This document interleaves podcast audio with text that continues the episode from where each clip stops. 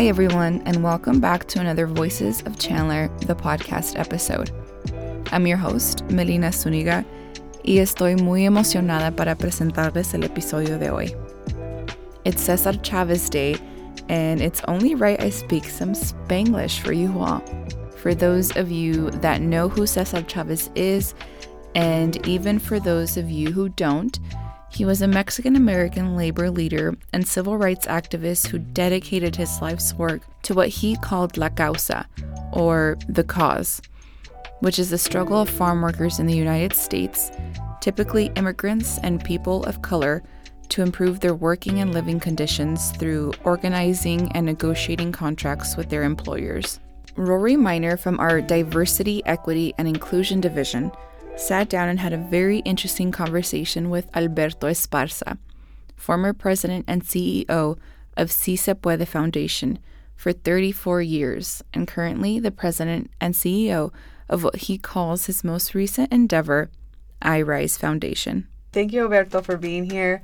Um, I wanted to kind of start off with getting a little bit of background and understanding how you first met or got involved with Senor Chavez. Well, um, in 1994, I was a student at Arizona State University, and I came across Ben Miranda. He was a law student. And eventually, Ben Miranda went on to practice law. And in so doing so, he was the attorney for the United Farm Workers Union and the Cesar Chavez. So we knew each other, and uh, we had seen each other at a mixer. And he asked me what I was doing, and I told him I was volunteering on behalf of Chicanos por la Causa and that sort of thing. And then he asked me if I wanted to be a bodyguard to Cesar Chavez. I didn't realize that he knew Cesar Chavez. I didn't realize that he was the attorney for the United Farm Workers Union. I was very impressed with what he was doing at that time. And I jumped at the opportunity and I said, yes, this is what I want to do. And uh, it was the impetus that basically drew me into activism and social services.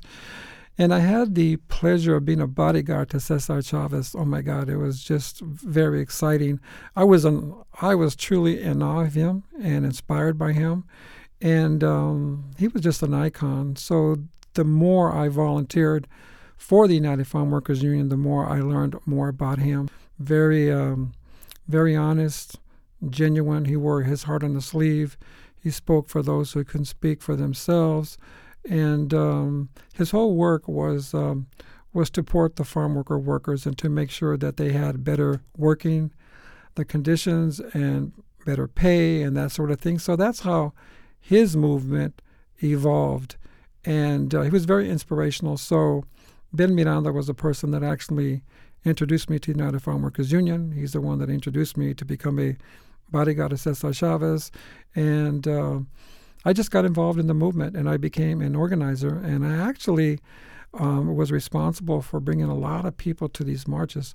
One of the unique things about these marches um, is that they were a nonviolent movement, very respectful, very religious. Uh, we also had the the Virgin Mary in the front. So it's not like what you see today, where it could be very destructive. And um, back then, Cesar Chavez um, followed Martin Luther King Jr.'s movement and Gandhi's movement. So um, it was a nonviolent, nonviolent effort on his part. So we were all trained in um, being nonviolent and what that meant, and making sure that those who participated in the marches were nonviolent. That continued to draw me into the social activism and um, to get back to the community and um, that's where everything has started. Um, during my time as a bodyguard, I would always reflect on what I wanted to do, and um, so I wanted to be like Cesar Chavez. I couldn't be the icon like him, but I wanted to do what he did, and I wanted to serve the community, and that is my passion. And um, that's where everything evolved. I feel like that work, you know, reflects in um, the progress of Mexican Americans and the, them feeling like they had a voice in their community to make a change and protect themselves and the workers that were out there experiencing these harsh conditions. And it was the first time that we had a leader, unlike any other leader, with um, the Cesar Chavez. I remind you, he had an eighth grade education, but uh, he was he just had this leadership qualities that people drew to him, and he was the first one to step up and say, "Yeah, basta," which this ain't gonna happen anymore. And so he started his movement, and uh, his passing was very difficult for the entire community because we lost a great leader, a man who wore his heart on his sleeves, a man who spoke for the people that couldn't speak. The families were who were really they're getting abused by the um, by the owners of the farms, whether it be physically, mentally, sexually. All these things were occurring, and nobody cared. Nobody cared because the majority of those folks were immigrantes, who the farm workers were bringing in just to um, work in the fields, and um, there was times that um, these people didn't get paid. Uh, but who could these people go to? They couldn't go to anyone. Like Alberto mentioned, Chavez had an eighth grade education and began working in the fields full time after he stopped going to school. He joined the U.S. Navy, serving for two years in a segregated unit, and after his service was over, he returned to farm work, got married, and had children. Farm workers at that time were not covered by minimum wage laws and made as little as 40 cents an hour and did not qualify for unemployment insurance or assistance. Sometimes they had no electricity, running water, or bathrooms, much less bathroom breaks, while they worked the fields. Chavez, along with Dolores Huerta, founded the National Farm Workers Association, later the United Farm Workers of America, and won important victories to raise pay and improve working conditions for farm workers in the late 1960s and 70s. Before that, he was a grassroots organizer for the Community Service Organization, also known as CSO, a Latino civil rights group, where he worked to register new voters and fight racial and economic discrimination. This is also where he met Huerta and found a shared interest in organizing farm workers. In this conversation with Rory, Alberto mentions how influential Chavez's leadership was among the farm working community, an impact that led to a 5,000 farm workers strike, a nationwide boycott of California grapes, negotiated contracts, safer working conditions, including the elimination of harmful pesticides, and unemployment and healthcare benefits for agricultural workers. Cesar Chavez once said, and I quote, We cannot seek achievement for ourselves and forget about the progress and prosperity for our community. Back to Rory and Alberto. When I started the organization back in 1993, I'm talking about the Si Se Puede Foundation, it was all community. It was all community. It was all given, providing resources and advocacy to the community, and just little by little start growing. When I started the organization, I had no money. I had zero money. I didn't even have a place to stay. I was sleeping in the vacant offices. I was walking from school district to school district, trying to implement the Si Se Puede Foundation. And one of my strengths is ability to motivate students. And I felt so empowered by that. And it is a gift. And I think the gift was a direct result of my involvement with the Cesar Chavez and the United Farmers Movement and my role model, Ben Miranda, because I think that if there ever was a person to replace the Cesar Chavez, it was Ben Miranda. He was just. Uh, a beautiful person, a giving person. He was an attorney that really didn't charge folks when they, when they didn't have money. Very instrumental, not only in my life but others. And uh, his passing really hurt, even today. When I started um, the iRise project, same philosophy as the Si Puede Foundation, same philosophy as the United Farm Workers Union and the Cesar Chavez. So um, I wanted to come back um, and continue my work. My life's work is in the community because I'm truly nothing without the community. Um, you know, and I'm blessed to be here because a couple years ago I was very ill with prostate cancer, and um, um, I got better this past year. And um, not being in the community was difficult at best, and um, I had to get back. So I started the iRise Foundation because I needed the community more than the community needed me. Tell us a little bit about your background as far as um, did you grow up in Arizona? How did yeah. you first get involved in um, the, the local community here and kind of building things from the ground up? Well, I was born and raised in Phoenix, loving parents, three siblings. Um, and the Latino community that's relatively small. And uh, I went to Dunbar Elementary School at that time, which was an African American school. I was the only Latino there. And um, went to Grant School, was now it was a big difference. It was more Latino than anything else. And uh, it was there that they talked about the United Farm Workers Union and Cesar Chavez. I always like to read books. And I read books from Martin Luther King Jr. to the Cesar Chavez. And then I went to uh, the Phoenix Union and high school. It's, it's, it closed down, I believe, in late 1990s. But it was a phenomenal school, and I got involved in some of the school clubs out there. And then I went to the Phoenix College. That's really where it started. They had an organization called MECHA, which is historically an Hispanic club, but it was socially conscious. It was very activism.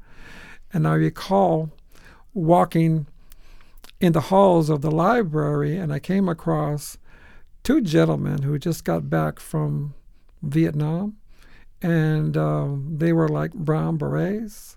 I didn't know what that meant, and um, they asked me if I was involved in community issues and that sort of thing. And I said I wasn't. And so they invited me to a meeting. And at that meeting, I saw this Latina woman speak so eloquently and basically hold us, held us socially responsible because we were not involved. But I loved it. And that's how I got involved with the United Farm Workers Union. And and one thing led to another. One of the things that this group did was they did boycotts and, and uh, the marches. And then I know at the Phoenix College there wasn't many Latino educators or professors there. So this was my first time doing a sit-in. And I didn't know what that meant, but we were doing a sit-in. It was a very difficult time, you know, but it was nonviolent. We just basically sat in the dean's office or maybe the provost office. I can't recall that, but security came and threw us out, and that was my initiation into the United Farm Workers Union and what that meant. And then, but I loved everything about it, and uh, that's really where it started. I got a, uh, I went to Arizona State University, got a degree in the criminal justice. Then I went to Northern Arizona University, got a master's degree in education. And then I got involved with Chicanos por la Causa, which is the leading Latino nonprofit uh, in not only in the state of Arizona, but throughout the country. And it was there that the former CEO, who's no longer there anymore, he passed away.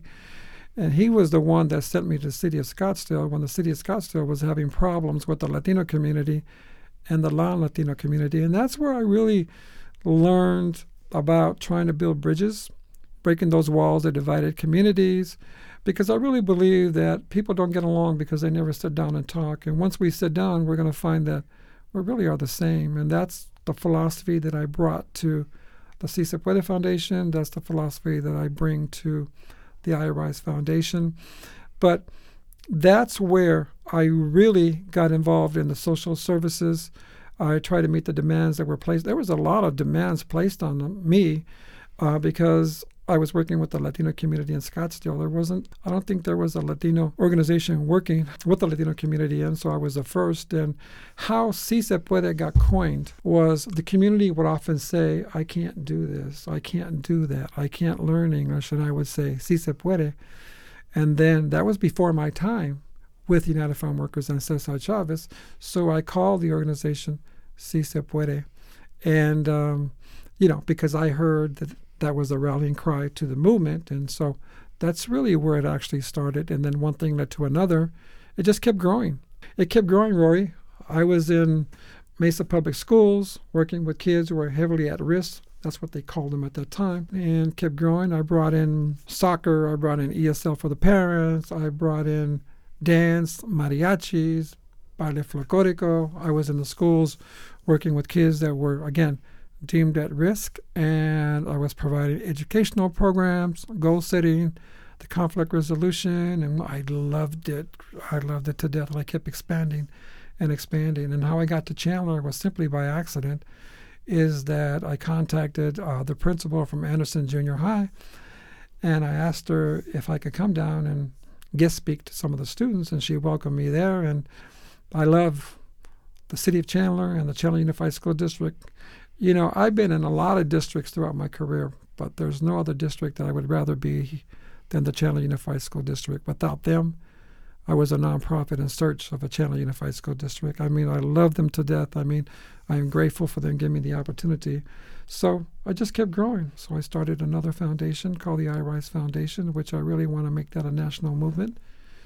Um, my next stop is to go to Oxnard, California, Boulder, Colorado, and create programs out there for the migrant community. And I, I feel like the fact that this organization that you helped build from the ground up that continues even without you specifically being there just shows the resiliency of something that you've built and the success that it will continue to have and impact communities beyond your lifespan and and the work that you're doing specifically. No doubt.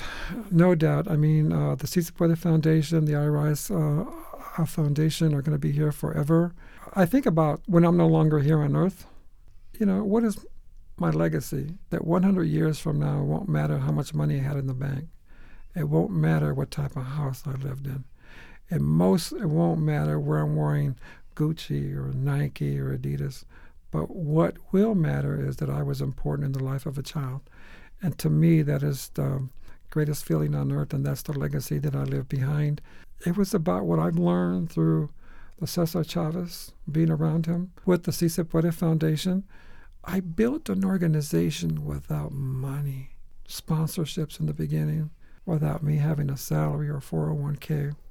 It was just my life. And then one last question, uh, just about the perseverance it took to start something like the Si Se Puede Foundation and continue to um, now be building a new foundation. Is were there those days where you wanted to give up, and and how did you overcome that feeling, and what like inspiration did you draw in to remind yourself that it was worth it in the long run?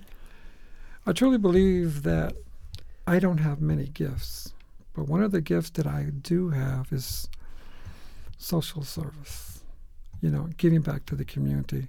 I think the resiliency comes because of my passion and the heart I have for children, families, and that's where everything evolves around. It's just my passion.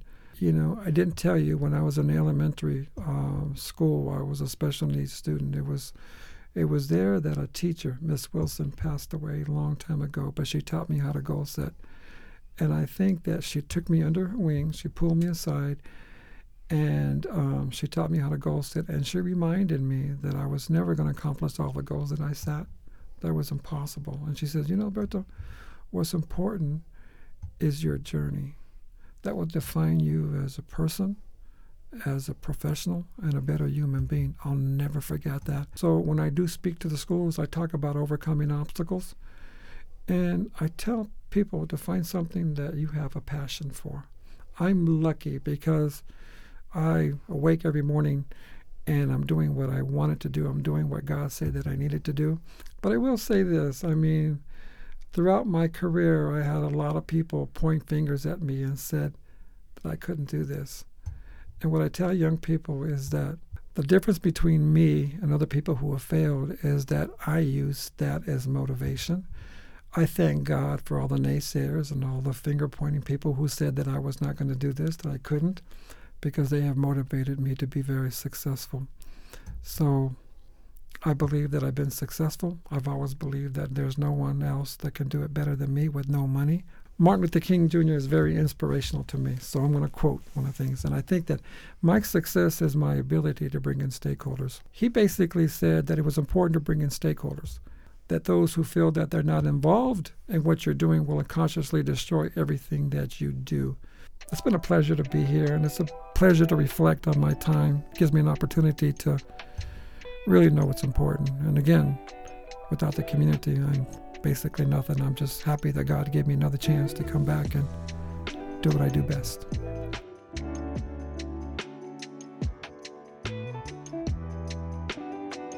I want to thank you so much for tuning in, and a huge thank you to our DEI office and, of course, Rory and Alberto for this conversation. This podcast is brought to you by the City of Chandler. Tap in with us on social, show us some love let us know what you want to listen to, and make sure you check back soon for a new episode of Voices of Chandler, the podcast.